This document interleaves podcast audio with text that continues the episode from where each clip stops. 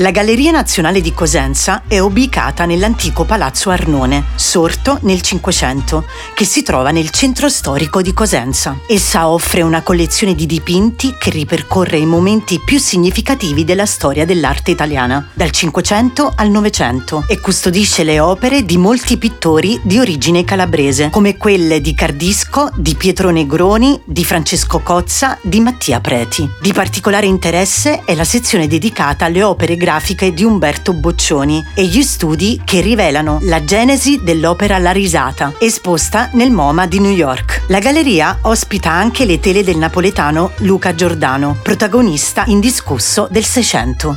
La Galleria Nazionale, recentemente riaperta al pubblico con un allestimento in linea con gli standard europei, ha ricevuto il riconoscimento istituzionale ufficiale con decreto regionale istitutivo del 30 maggio 2009.